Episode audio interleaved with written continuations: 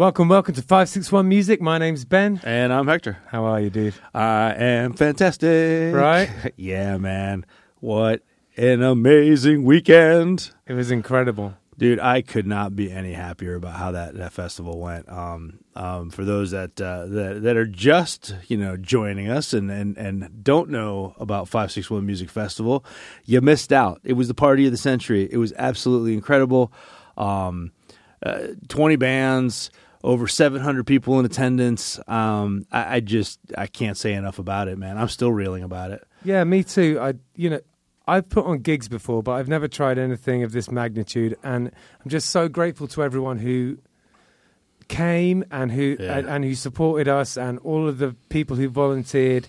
I mean, honestly, it was just huge. It was a wonderful experience, and I really enjoyed it. So thank you so much, everybody. Thank you to everybody that came out. Thank you to Matthews Brewing for having us and for the staff busting their ass, making sure everybody had beers in their hands.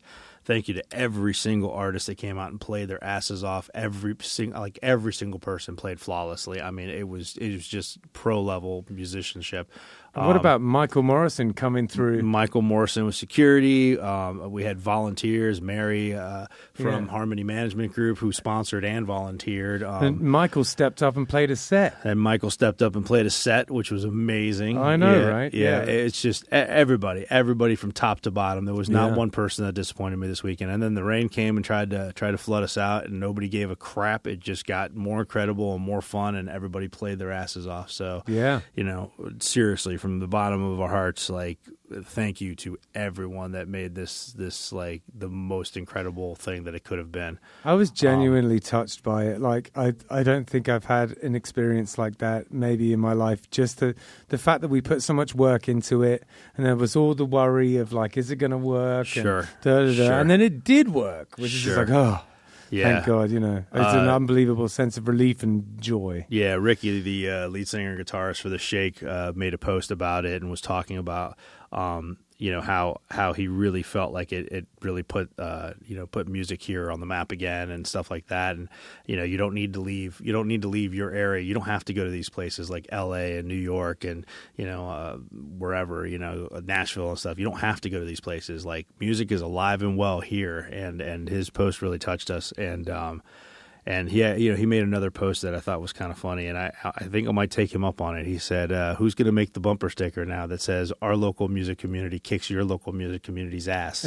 And we need to do that because, he was asking at one point, where were you when the revolution happened? Hashtag 561 Music Revolution. I know, bless his heart. Yeah, honestly, I am all about it. Ricky's got our back, and it means a lot to us. And, anyone who... anyone who showed up, anyone who is interested in what we're doing and wants to be a part of what we're doing, thank you from the bottom of our hearts. Thank you. Yeah, for real. Again, thank you to the sponsors. Thank you to all the musicians. Thank you to everybody who showed up. For those of you that don't know, there was over 700 people there. So, between attendees, musicians, and volunteers and sponsors, there was over 700 people there. I could not have been any happier about how that went off. So, absolutely. So, till next year, bigger and better. We did it, Actor. Yeah, man. Yeah. It was a pretty special night. So yeah. Well, we have William Kimball here with us. How's it going, William? Good, buddy. Stoked to be here. I'm excited to actually be a part of this because I saw it. I heard about it, and then you contacted me, and I was like, all right, 561 Music. It's where my home. This is home. Is where it came, and I'm stoked to be part of it. Nice. Yeah, man. You're one of the people who, when I first moved here, it was like William Kimball, The Hit Show. I was hearing it all around town, and then when my friends, a lot of my friends have played in your band. You had Virgil and I think James played with you for a while, right? He did. Galliano. That's correct. And also, did Greg play with you? He did. Yeah, all these people who I was kicking around with, we've all been in your band at one point or another. You and I have crossed paths slightly messier times in my life, so it was a little awkward in the past. But hey, if life was, didn't have as messes, it wouldn't be as much fun. Yeah, well said, man. Well said. So we ask a lot of similar questions to the guests because there's certain things that I'm really curious about when it comes to people's musical journey. And the first one is, Why and how did you start playing music? Like, did you have a musical family? How did it all start? You know, I didn't have a musical, like my mom, my dad, like they didn't play music, but I have an uncle, Uncle Dave, and he played guitar and would sing, a few little things, and I was a little kid, and I always would kind of, beat on stuff, do the classic, that classic old school beating on the walls, and so rhythm was kind of in me, and then I would make up little songs. I would make up, like, Fred the Frog on the Log was like my first song. I think I was like 6 or 7. Fred the Frog on the Log. Yeah, and it's as stupid as it is, but that was my song. And then I heard him play, and I wanted, I was like, what was he playing? The guitar? He played guitar, and he'd sing like, Waylon Jennings stuff and like old kind of classic stuff. And he was originally from Canada. He was a hockey player, right? And Dave McClymont, and I just hit wrong in my head. And then later on in life, believe it or not, how I kind of got my start was rap. Yeah. Yeah. I would literally sit in the middle school, and we'd be on the bleachers, and they would all beat on the bleachers, and we would trade off bars. Yeah, and sick. And then it turned into like, I had songs in there too, so, and then I just eventually found the guitar and said, I'd played in bands where people were obviously the musicians and I was just the singer, but you lose all your songs. Yeah. If you lose all the guys, it's like, I don't know how to play. I don't know. Can you? Anyone have that recorded? Back then we didn't do that. So I just picked up a guitar and said, I'll just make my own. Yeah, when I teach kids and they say they want to be a singer, I'm always like, oh, cool, and what instrument as well? I always like point them towards an instrument as well for exactly that reason. That goes there. Yeah. I meant to put that there. That goes there. But yeah, that's because it can help you with the warm-ups and it can help you write songs.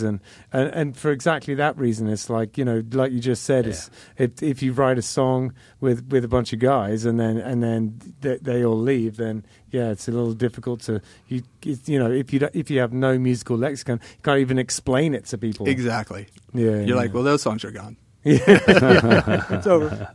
So, in terms of influences, who would you say your biggest musical influences were when you were young? Pretty simple. It was Sting and The Police, obviously. Had Stuart Copeland in that backbeat that was just awesome, and then the ethereal movement of. Drawing a blank on his name. The guitarist for The Police, Andy Summers. Andy Summers. So, and then I would literally, my mom had this record player, and I would go upstairs in a room, and I would just play Outlandus De Mars, Zenyatta Mandata, and I would sing to it. That's actually really kind of where I got my singing from.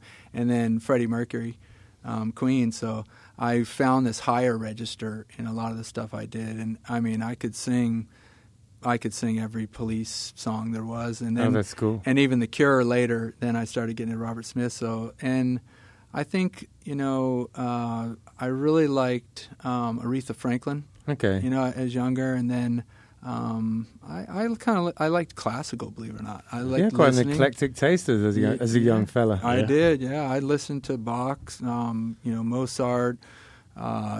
Prokofiev, different stuff, and so I kind of just listened to a bunch of different stuff, and that's cool. That was it. That's really cool. So I know that you're, a sportsman and a big surfer. Where is like surfing taking you? Did you ever do it like sort of professionally? Yeah, I did it professionally. Like I surfed events, but. In that time, it wasn't as, lucrative as it is now. So back then, it was like you were doing little East Coast professional contests, and if you won, you were lucky if you won $1,000. Gotcha. And sponsors were minimal. You didn't really get a lot. So got like a hoodie every now and again, and stuff like that. It's like probably got some shorts and like we're hooking you up some glasses. Yeah. But I mean, I competed, and then I actually kind of took a break. It was kind of a little bit by injuries, but then I did some other competing and won East Coast championship titles and stuff like that. But surfing was more of, like music, it was cool to be professional if that was the case, but it's such a release and such a part of my life that do it anyway. Yeah, I have to surf. Yeah, I don't like. Yeah, I want to go surf. I have to surf because it's like such. It's like you still surf now? Yeah, I surf and I travel and I surf as hard as I can. That's great. Would you say that the surfing scene affected the kind of music that you make?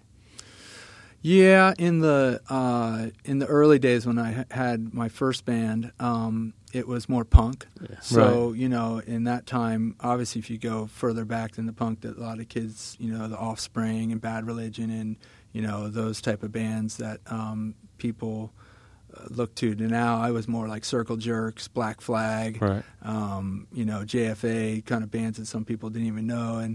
And so with that kind of surf punk / you know, skateboard influence. Sure. Yeah. You skate as well? I do, yeah. Right. And so I definitely had more of that kind of punk angst of, like, that's the music I want to play. So that bit of music became more of our punk years. Yeah, gotcha.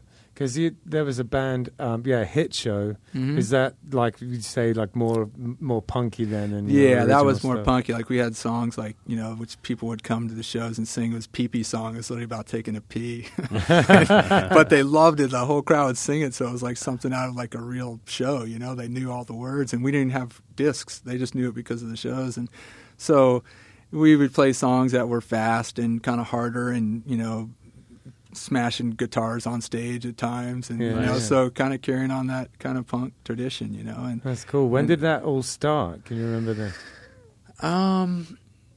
Hit Show started in, like, I'm going to say 1998. Okay. Yeah, and believe it or not, our first drummer was Rob Rampy, who's the drummer for DRI. Right. Yeah, right. Yeah, because I grew up with him here. He's from here. Oh, interesting. And well, from New Haven originally, but so he was the first Hit Show drummer, Rob Rampy. That's so awesome. We're like, we had DRI's drummer. Yeah, Rob. It's very interesting that you have these two kind of musical identities, one which is very sort of smooth and almost like soft rock kind of approach, and then also this punk rock identity, and also this hip hop identity as well. Yeah. It's pretty cool. Yeah, it was fun. It's funny just to have, I guess, to be versatile, you know. Like, yeah, absolutely. And it wasn't contrived. It was just that's what happened. Like, I felt the punk great, but the mellow stuff. Actually, my dad gave me a guitar when I was younger. And Mom loved you to death, but my mom kind of didn't think that was the best thing, and she didn't like when I played and sang. And so in my punk side of me, it was acoustic guitar. I just took it and I punched a hole and then smashed it on my head. Right. And then that was it. I didn't play the guitar again for a long time, so I'd probably be a better guitarist had I not done that. But, you know, I mean, that's part of being a... But that's grunge, baby. Exactly. That's being a 16, 17-year-old kid that was like, oh, yeah? You don't like what I'm doing? I think I still got a dent on my head because I have a little couple of brain cells gone, too. That's great. So when I came to Florida in 2009... the spring of 2010, Hit Show would been around for a decade already. Yeah, yeah. I didn't realize. I guess I thought it was. I didn't realize it'd been around that long. That's actually pretty interesting. So when it comes to writing, and let's talk about your more solo stuff, the stuff that you know you can find on Spotify, the songs. Yeah. That, do you have a process? Well, again, I wish I could say I did. You know, and everyone probably wishes they could be like, yeah, so I sit down and I get in this spot and I cross my legs and I start to levitate. I love when people have the real beautiful ones. I don't have any really of those.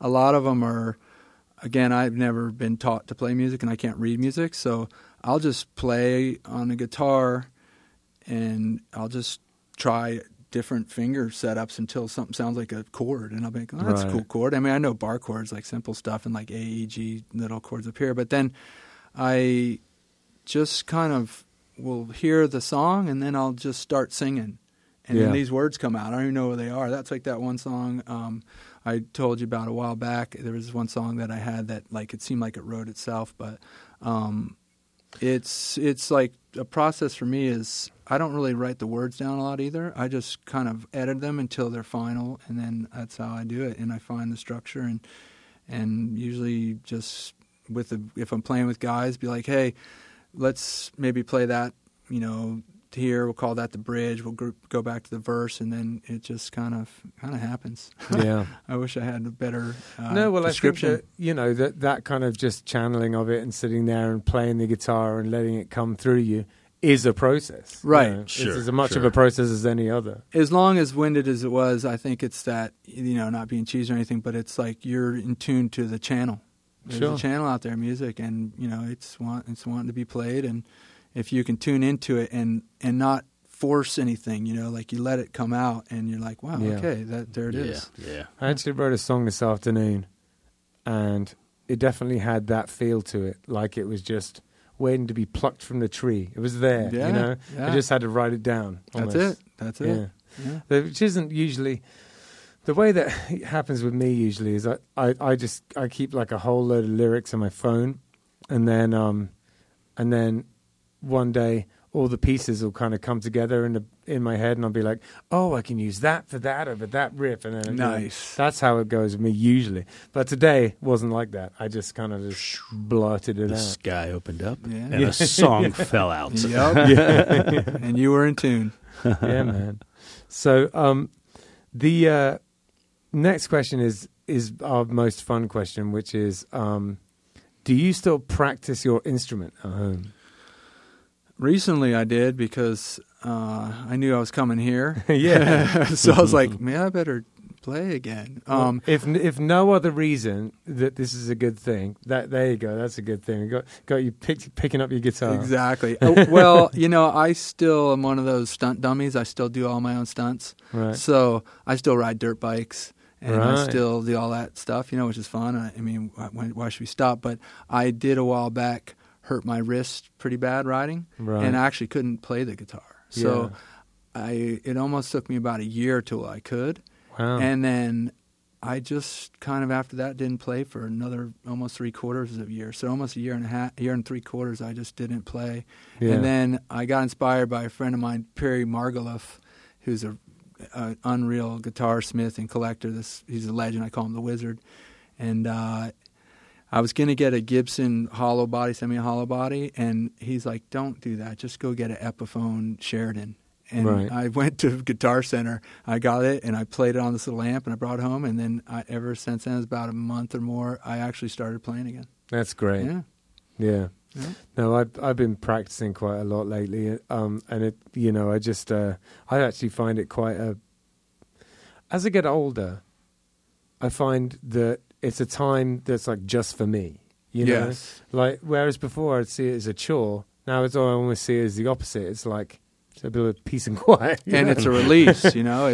When I do find in the zone, if I get in the zone and I play a song and I'm singing it and it's flowing right, when you're done, it's like, you know, for surfing, for me riding, you know, the endorphins get released and all that stuff. I just find that, I'm like, I feel like that natural just high that I'm like, okay, that felt right. You know, and I can, like, and I don't have to perform for others. I'm a little stressed out, like, okay, man, I hope we got to practice tonight. Like, exactly. It's just like, this is my time to play and release and feel that and let that energize me. Yeah. So you recorded your album out in Santa Monica, right? I did, yeah. Yeah, can you tell us a little bit about that? Yeah, I had a great opportunity. I got to record at the Village Studios, the Village Recorder, which is like a legendary studio out there. I mean, like everyone, that's where a lot of the Steely Dan stuff was done.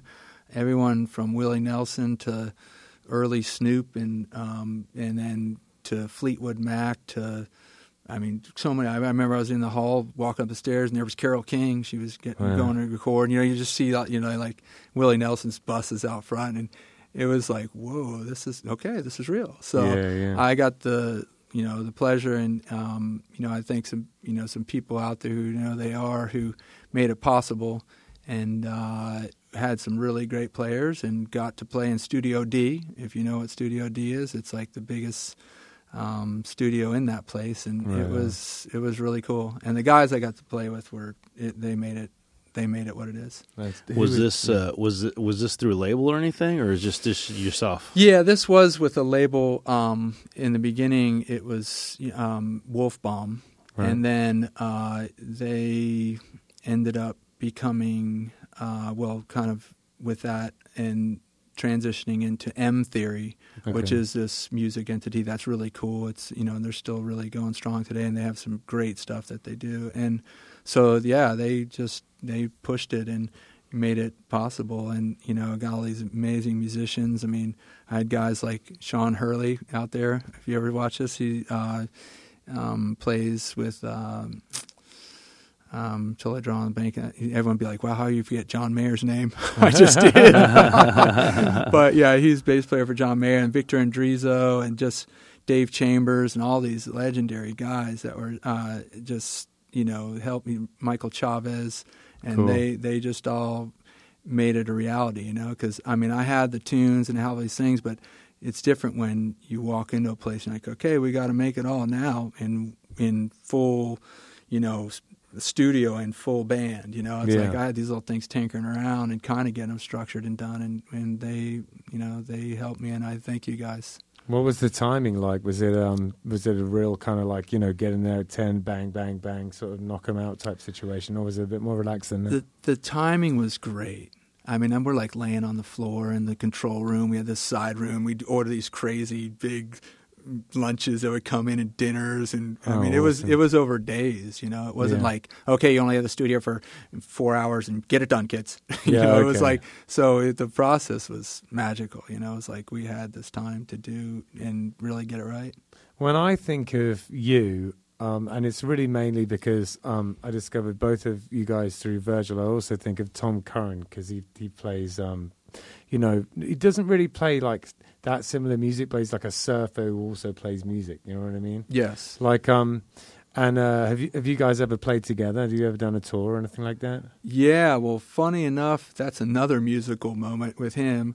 Who, you know, obviously those watching, if you know Tom Curran, if you don't know Tom Curran was actually the first American champion surfer, world champion, and he won 3 world titles and really still regarded as one of the best surfers in the world in history. And I was in Pompano, and well, long story short, my buddy called me up, said, hey, Tom Curran's playing in Pompano. I went down to Pompano, and one of my buddies in the crowd's like, hey, my buddy wants to come up there and play the guitar. And he maybe had a few, you know, drinking substances in him, a little liquid courage, and I was like, no, I didn't really play the guitar at the time. And he goes, no, he wants to come up and sing. Oh, man. So I ended up going up. Chris Swan, the bass player, called me up. I ended up going up in there, and we basically jammed for like 45 minutes, me doing rap and all different type of just improv stuff. Cool.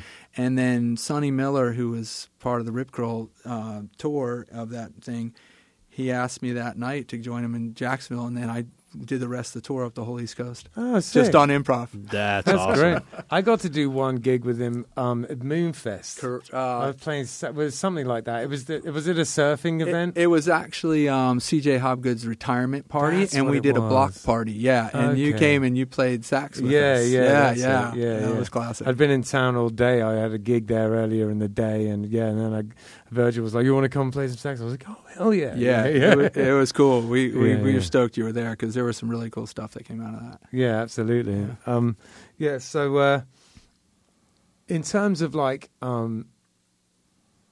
your music and kind of getting it out there and things, have you found like the surfing scene has sort of helped that? Do you think that like it's been a useful thing in terms, you know, of music? It helped it definitely, you know, local surf scene stuff and other surf scenes. If you play, like, you know, when I did, and I played in Tom's band too, and we would play, you know, shows that were kind of associated with surfing tournaments and things around, you know, coastal bars and coastal clubs and stuff. And then we were fortunate enough to do a tour with Ben Howard, right? And we went from San Diego to Vancouver, and we were playing out these sold-out shows, and we were the opening act. And I was playing guitar and doing backup singing for that one, and so that brought out the surf crowd because they were there for Ben Howard, but also they were there for Tom. So that definitely. But for me, my thing was I probably could have and should have like pushed harder, but I just. I like stardom and fame and being somebody, and that didn't really drive me. I didn't care. I mean, not that I wasn't like, oh, I don't care, I'm one of those guys. I didn't care. You didn't need it. Yeah, I guess not. I just love to play, and when I entertain people, cool, and people are like, don't you want to make it? And I'm like, you know, I woke up this morning, I made it already. The rest is obstacles and bonuses. Yeah, and I think that's a much healthier outlook on life, to be perfectly frank with you. For sure. Yeah.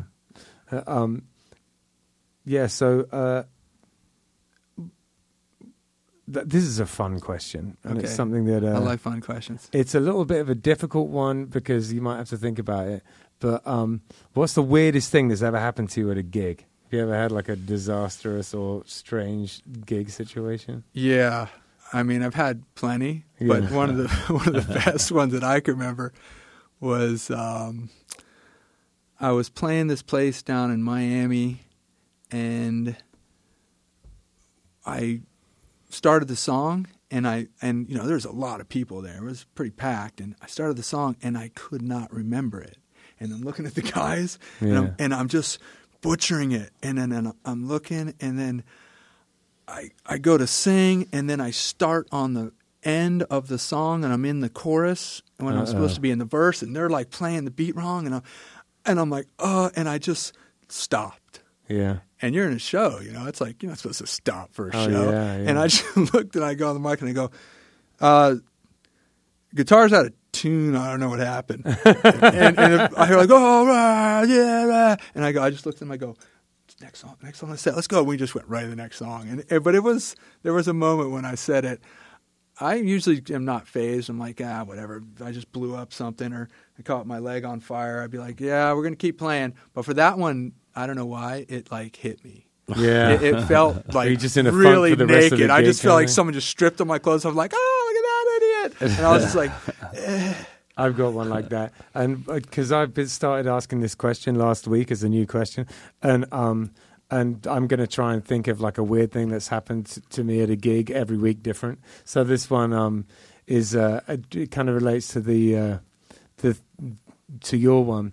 And we were playing at the Reading and Leeds festivals, which is a big deal in the UK. Yeah. And we were on the main stage. We were really early, but we were on the main stage. And one of our tunes was a rap tune. And I just completely forgot the first line.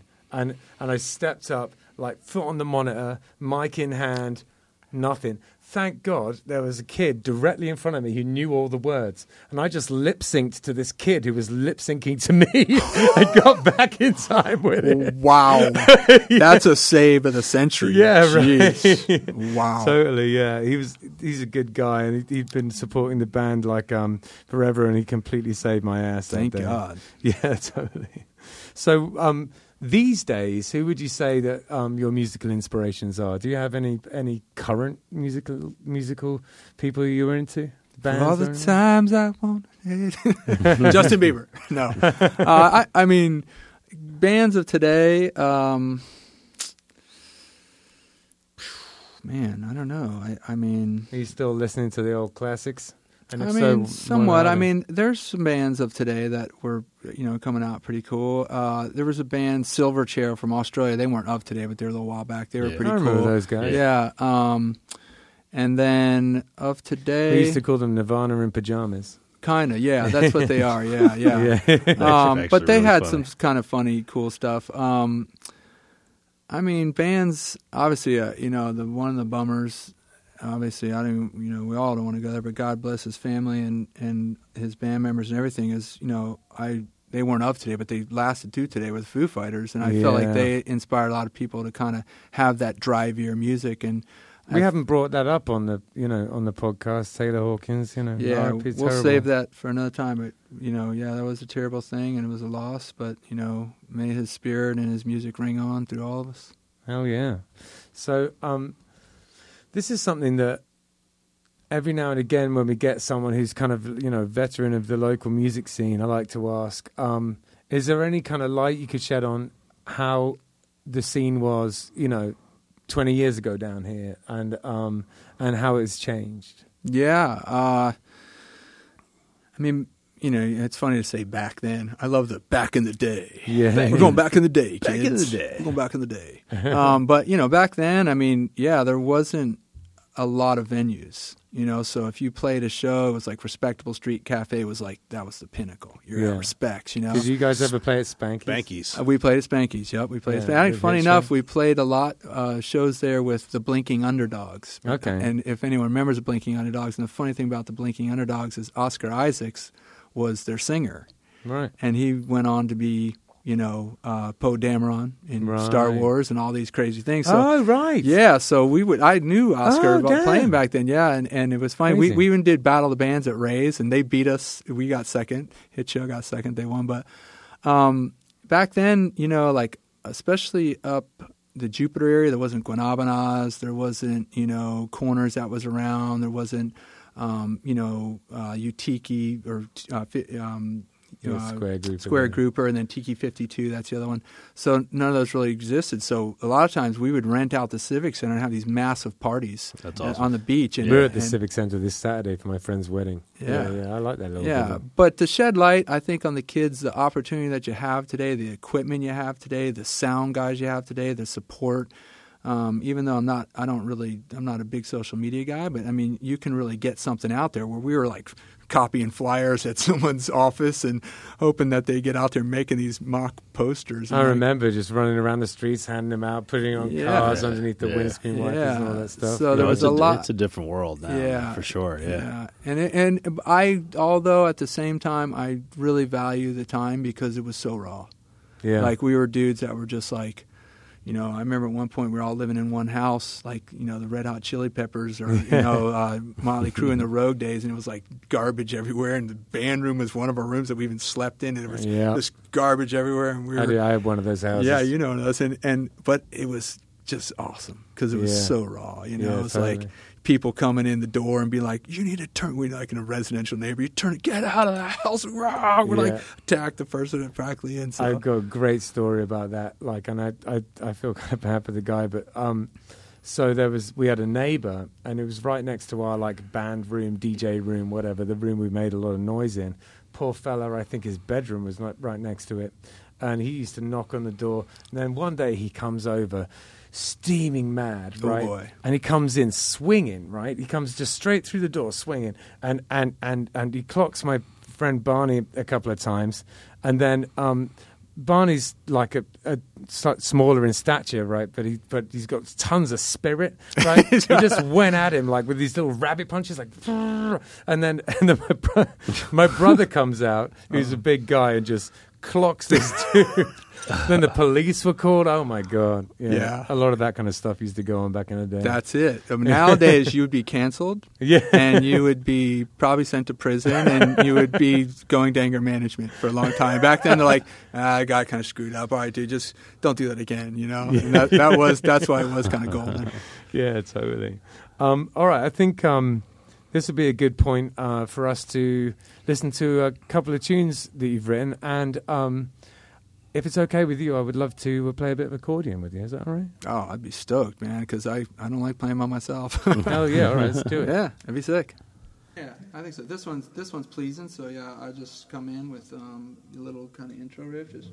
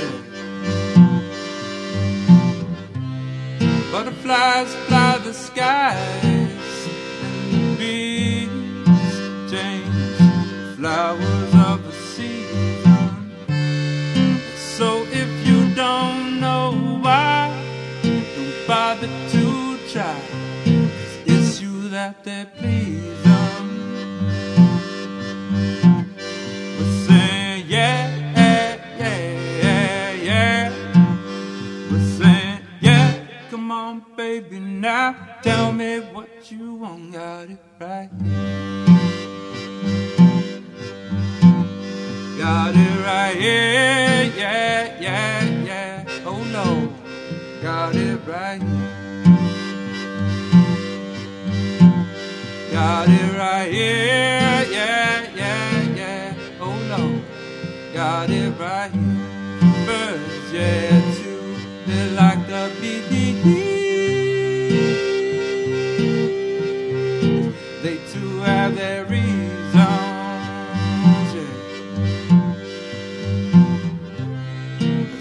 Fly south, others fly north. All depends on the time of the season. So if you cannot fly, don't bother to try. It's you that they're pleasing.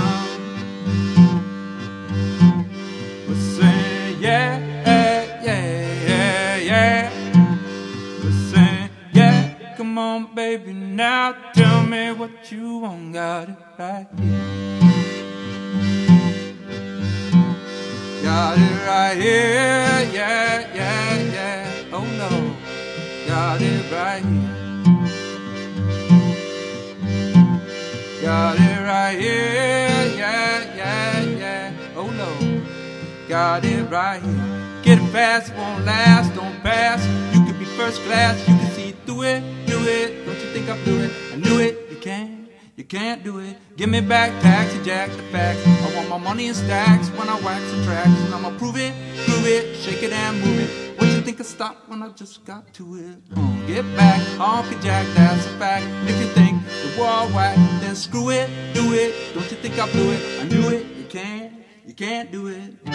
And so if you don't know why, don't bother to try. It's you that they're pleasing. Yeah, yeah, yeah, yeah. We sing, yeah. Come on, baby, now tell me what you want. Got it right here. Got it right here, yeah, yeah, yeah. Oh no, got it right here. Got it right here, yeah, yeah, yeah. Take it back.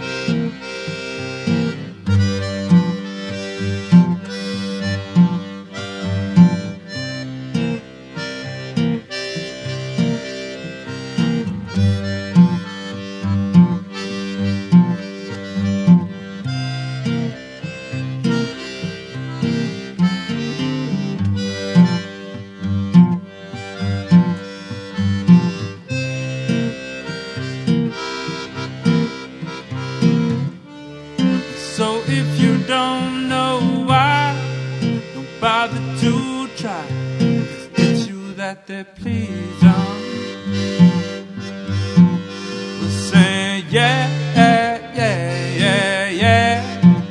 We're saying yeah. Come on, baby, now tell me what you want. Got it right here.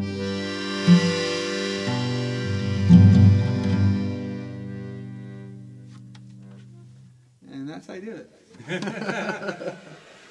So yeah, I think.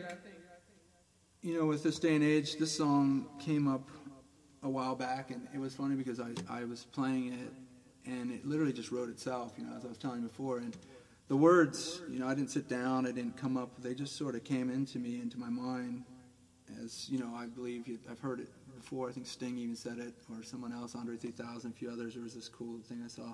And they said, if you're open to the universal channel, no matter how good or if you're a skilled musician, if you've learned whatever, if you're open to it and you allow it, you don't even allow it, it just happens. It comes in. I think this was one of them for me, and I was, you know, stoked that I was there to do it. But it was more than that. With this day and age, I feel like we're, you know, there's a lot of turmoil, there's a lot of negativity in the world, and this song is called Take a Look Around, and I think it's something we should do. We should take a look around at each other, take a look around these wars, take a look around at the negativity and, you know, kids and school violence and the media and what's happening, and just do our best to change it. Be the ones say, hey, who are we waiting on? Like, yeah. Take a look around. Like, do it yourselves and do that. So And this one is a song about war, and I think war is more than just, you know, guns and bombs. Wars can be personal inside yourself. You can be at war with yourself or with others. So take a look around. Yep.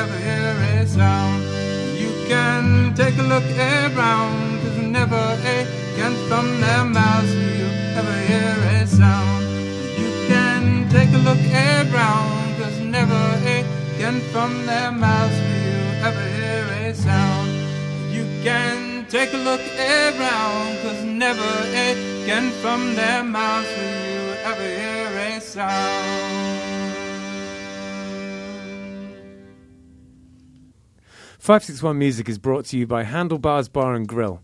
It is a biker bar in Tequesta. If you don't know where Tequesta is, it's just a little town right north of Jupiter. It's just right there. If you take US 1 north through Jupiter and then you look right, you will see a little yellow building. It used to be called Judy's. It's been there for a really long time. And it's just a place for bikers to go. But if you're not a biker, you're obviously welcome as well. The whole reason why it's been reopened under a new name is my father-in-law, Peter Pinello, thought it was a shame that it was kind of going into a bit of a decline because the guy who ran it, Victor, who's a real cool guy, but he basically was running out of steam with it. He didn't really want to do it anymore. And so we went in there, we cleaned the place up, we cleaned the lines, and we rebuilt the area where the beers are, the cellar downstairs, and so now we've got good cold beer, we've got great food. Burns, who does the food, and he's a real character. If you want to meet an interesting South Florida character, go in there and say hi to Burnsy. And every second Thursday of the month we do a bike night. and that's always fun. 6 to 9 the band plays, and they've been getting busier and busier. They're a real blast. And then on every fourth Sunday of the month, I run an open mic slash jam, and it's really Cody and Cheyenne and I and a few others are the kind of mainstays of it. And Cody brings his drum kit, I bring the rest of it. And so, you know, we can do full band stuff all the way up to if you just want to play a few songs on the acoustic guitar and in a low-stress environment, because it's a very low-stress jam and just meant to be fun. So if you want to come check that out, it's on the fourth Sunday of every month. But, you know, it's open every day, so swing by and check it out. If you're into bikes or classic cars, then you'll definitely see some cool stuff there. All right. And our next sponsor is Backsaver LLC. Backsaver LLC. If you've had a slip and fall, an injury, car accident, anything like that, you want to talk to Dr. Christopher White over at Backsaver LLC. He will take care of you. The guy is a wizard with the back, I would say. He's done my back. He's done my wife's back. Guy's just pretty incredible, and he's just a genuinely nice guy. And he also is a huge supporter of local music and was one of the big festival sponsors for us this weekend. So thank you so much, Christopher. Thank you, Christopher. You know, if you guys have any back issues or anything like that and you need somebody, check out Backsaver LLC and show them some love. You know, they definitely support the podcast. They supported the festival. They support all the local music. So let's go ahead and show them some support as well. Absolutely. And our final sponsor today is Oasis Root Carver Bar. This place is on Indiantown Road, and it's right next to Alternate A1A, right where sort of Johnny Mango's is and stuff like that, in one of the plazas on the north side of Indiantown Road. If you know where Pause to Help is, which is a vet, it was right next to that in Seagrape Square. It's a cool spot. There's a whole... The Carver Bar scene runs the gamut of styles, so, you know, and aesthetics. You get some that are like clubs, you know, with like black lights and kind of psychedelic trance playing and stuff, and you get some that are just like cafes. And this place is like a cafe, and it's really chill. And Jim, his whole idea for it was to keep it as simple as possible. So he has one type of carver, one type of crown, and one type of coffee, but they're all very good, very high quality, and you can't really, you know, if it's your thing, you can't go wrong. And if you've never tried any of that stuff, this is a good place to go because you can be guaranteed that the quality is very high. So go check it out if that's your jam. You know, it's a fun place. I go in there from time to time, and it's a nice group of people in there, friendly bunch. So go check it out. Cool. Yeah, all right. So can you tell us a little bit about the two songs you just played us, William? Yeah, so, you know, obviously, as I had said in there, you know, I feel like this day and age there's a lot of stuff out there in the world. I mean, we just went through something that was a complete, you know, world lockdown, and now we come out and we're, you know, there's some other turmoils in the world, and I feel like songs sometimes, whether they're written before it happened or whatever, but that, you know, the one song, Take a Look Around, it was basically inspired by, you know, a war type military mind, and I just hope that through it, if one or two people get the message of it, that, you know, it is time to take a look around, because through it's past time. It's past time, yeah. So and that song, again, it just happened. That one I literally wrote, and the word just came out, and it was almost that thing literally, I think 2 or 3 takes, and I almost had all the words. That's great. And not written down or anything. And then the other one, Pleasing. It's just, you know, it's called Pleasing, and it's just a little ditty that I kind of had played forever, never recorded it, and it was kind of like a blues. I don't really do blues, you know, but it just happened. It came out, and then there was a little rap section. Yeah, so that nice little country blues feel. Yeah, yeah. Cool. And so, you know, I think those songs to me are, neither one of them are recorded, so eventually I would like to record them, just to have them down. And, you know, they're songs that I was fortunate enough to be present when they showed up. Yeah, hell yeah. And one of the things that I like about your style is, and one of the things I can relate to, is, you know, that slight genre bending, because and we actually ended up sort of semi working on the same project with Virgil, didn't we? With the Highways and the Holidays, there's a few tunes that we did back in the, that was quite fun actually. Yeah, it was. And you know, that was definitely that. It was kind of indie, but then with these kind of hip hoppy, dubsteppy elements and some rapping in there. Exactly. Yeah. Yeah, that was good times. That's actually when I met Virgil, and the way that that all transpired was he was hiring me to do some session work. Mm-hmm. And then at a certain point, I just looked at him and I was like, you got to stop paying me. Like, this is too fun. Like, let's just be a band. Yeah. And he was like, yeah, okay. You know, and then that was that, basically. Yeah. You know, like, at the beginning, we didn't know each other from Adam, so it made sense, you know. But then the more we hung out and the more we played together, we just realized that we had a, you know, a good vibe, you know. Yeah. He's a very interesting musical cat. Like, I feel like his groove is, like, second to none.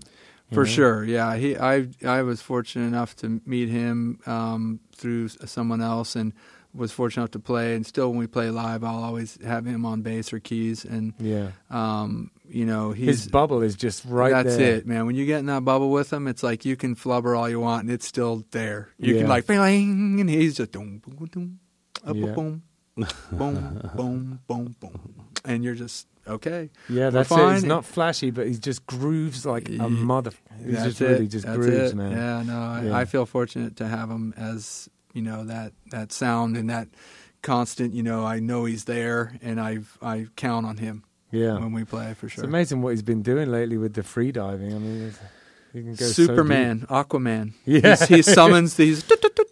and the fish come up, and of course he shoots them though. Those freediving people, man, like that's crazy. Yeah, like, Virgil can do it, and he's actually, you know, one of the best down here. He's really good. I grew up doing that my whole life too, and but he's pushed it. He's gone. I mean, the guy's doing 200 feet on his own breath. Wow, that's amazing. I'm proud of that guy. Proud of you, buddy. Yeah, big up, Virgil.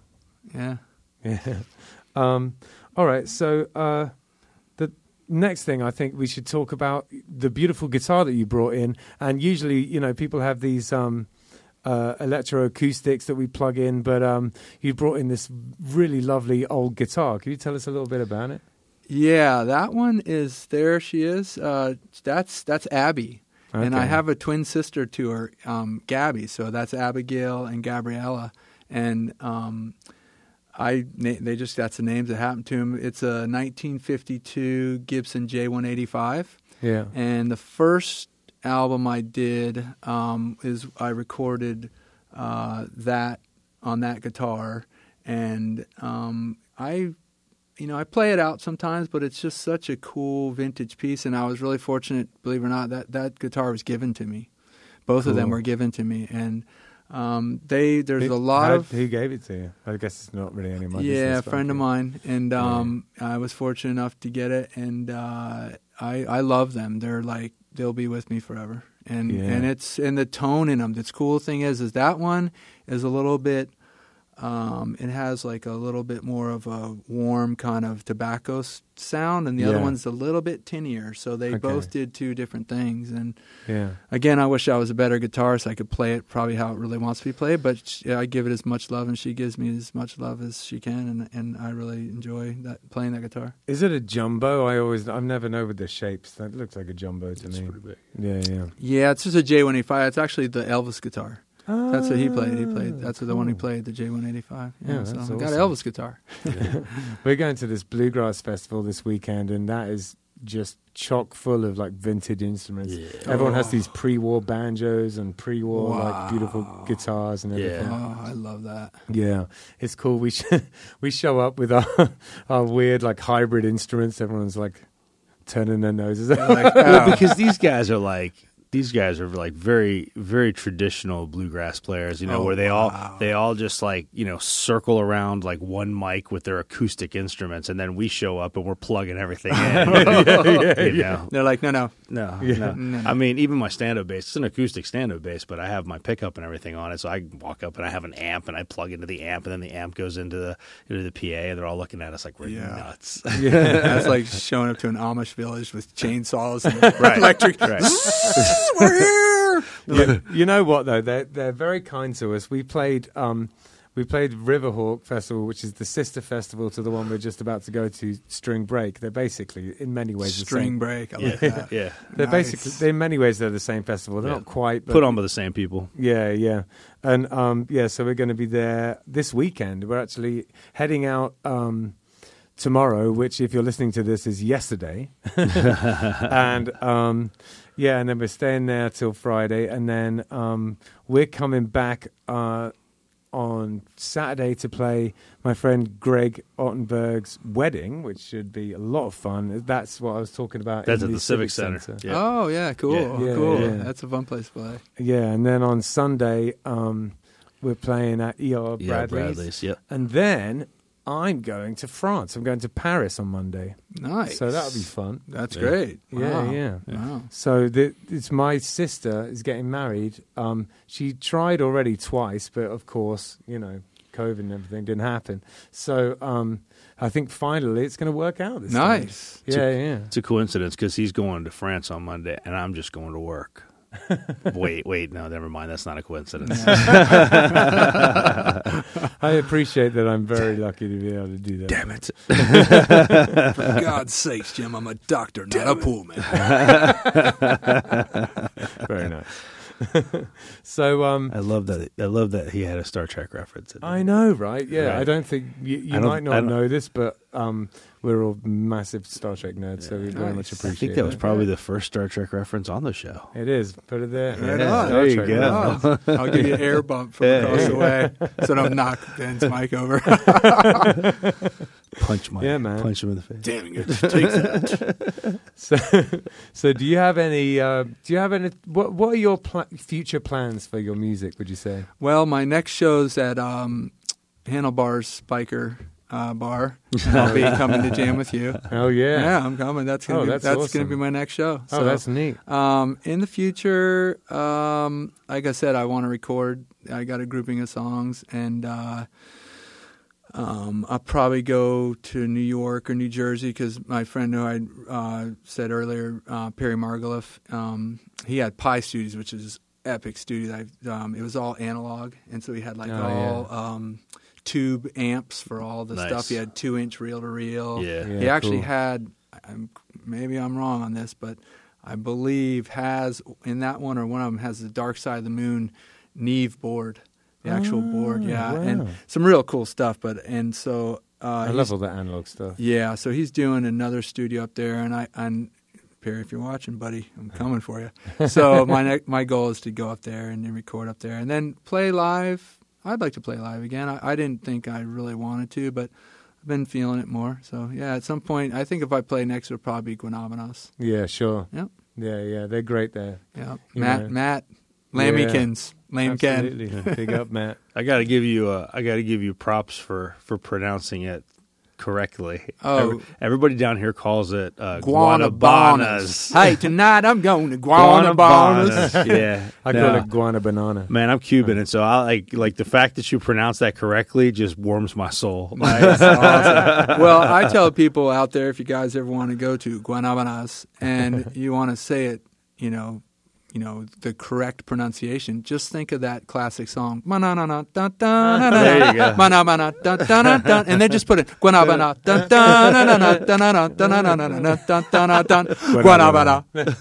And then you've got it. And then you'll never forget. So you guys out there that are going to Guanabanas, just go to Guanabana. That's me. So I've learned. Right. Yeah. Actually, I did already know. I just forget. He tells me all the time. It must drive him nuts. I correct him all the time. Nice. I will continue to correct him.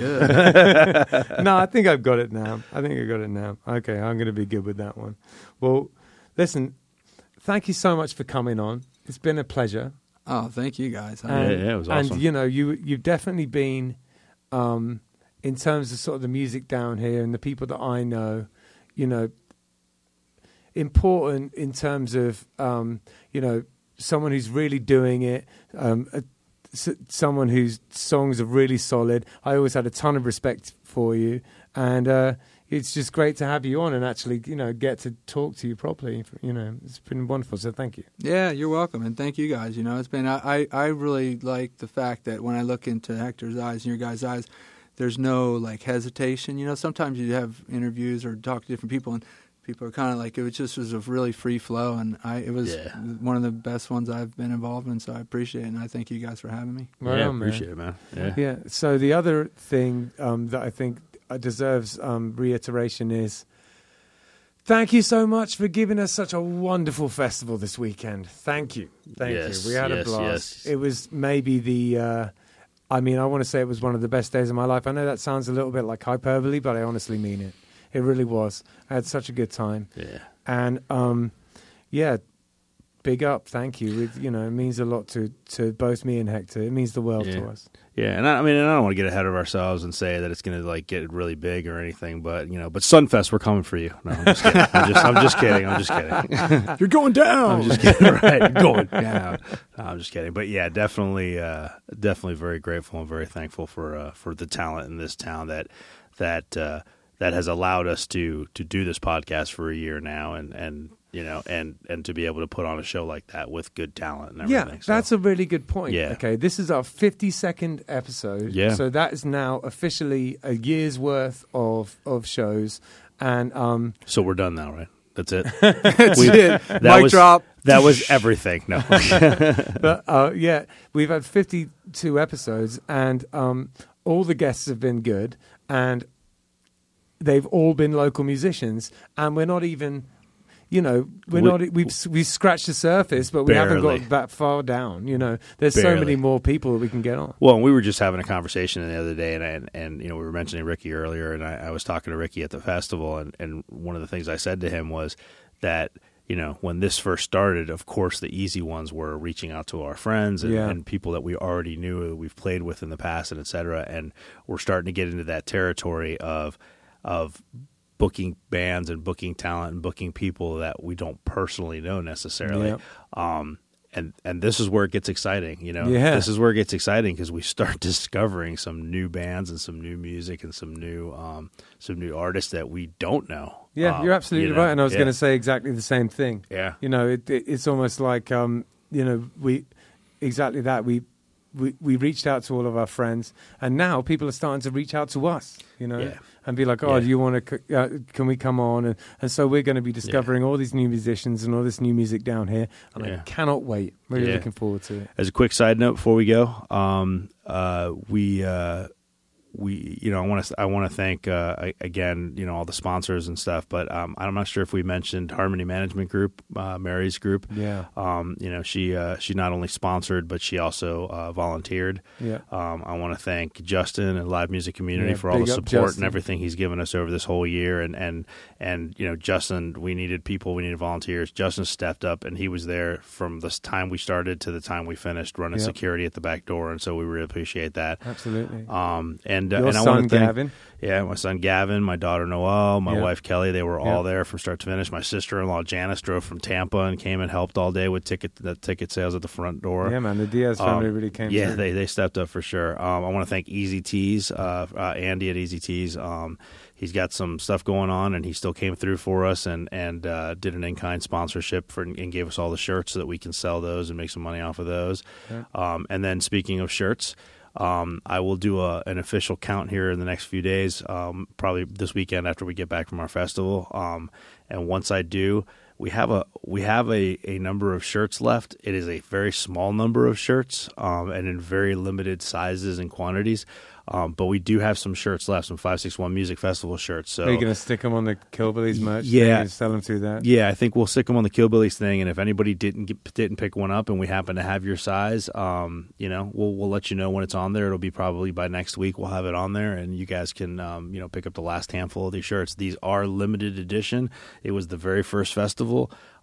We are not printing these anymore. Like, this is it. We did the run, and that was it. And this is all that's left. I'm keeping a few for us, and that's it. So, so I'll let you guys know how many we have left, but it's not many. So, but I think now, now we've done the festival and everything, we probably are going to make some 561 Music merch for the future, aren't we? Just not festival merch. Just not festival merch until the next festival. Yeah. So, well, thanks so much. Thanks, William. Yeah, you're welcome. Thanks. Thank you guys. Cool. That was awesome. I really enjoyed it. Yeah. Take it easy. See you guys later. Take it back to season. It's what we're doing. Come and check it out. It's what we're all about.